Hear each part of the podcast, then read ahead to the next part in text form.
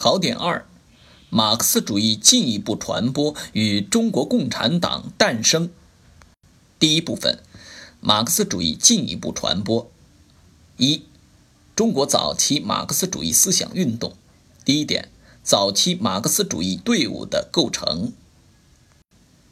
五四以前新文化运动的精神领袖是李大钊、陈独秀。五四爱国运动的左翼骨干是毛泽东、周恩来等。原中国同盟会会员、辛亥革命时期的活动家是董必武、林祖涵、吴玉章等。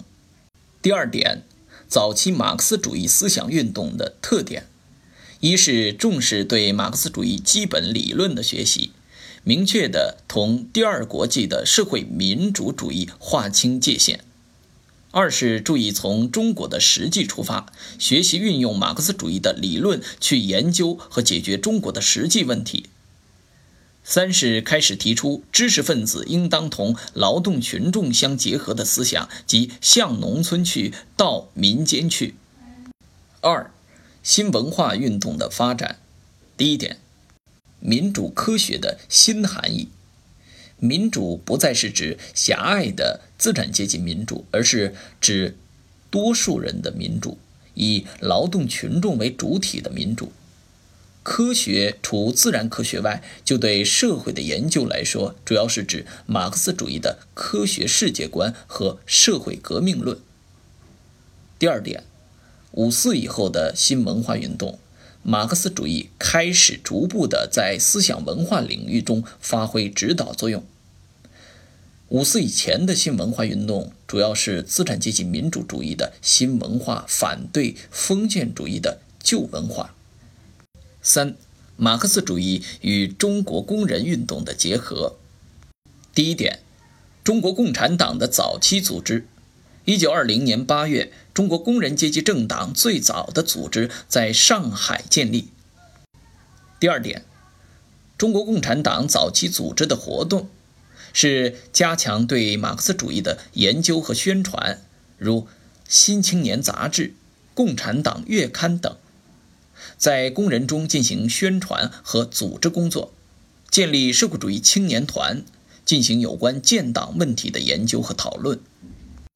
第二部分，中国共产党的创建及其意义。一、中国共产党诞生的历史必然性。近代以来，为改变中华民族的命运，中国人民和无数仁人志士进行了千辛万苦的探索和不屈不挠的斗争。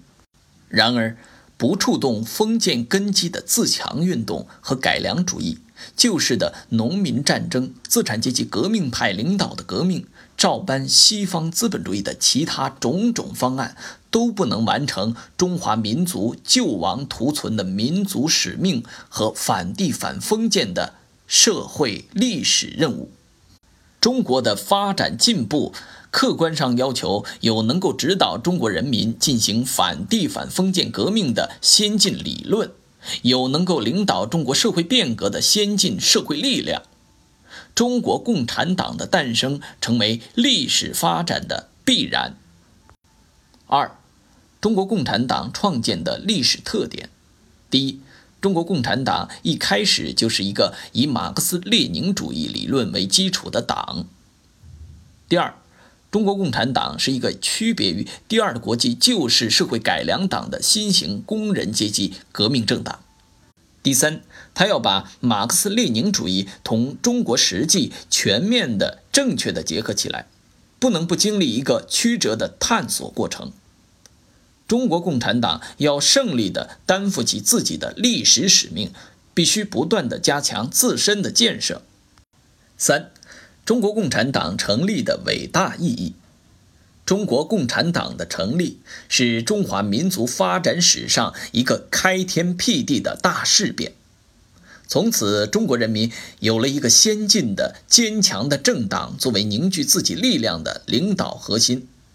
踏上了争取民族独立、自身解放的光明的道路，开启了实现国家富强、人民富裕的历史征程。中国共产党的成立，深刻改变了近代以后中华民族发展的方向和进程，深刻改变了中国人民和中华民族的前途和命运，深刻改变了世界发展的趋势和格局。拓展与点拨：中国共产党是用马克思主义武装起来的政党。始终把为中国人民谋幸福、为中华民族谋复兴作为自己的初心和使命，并一以贯之体现到党的全部奋斗之中。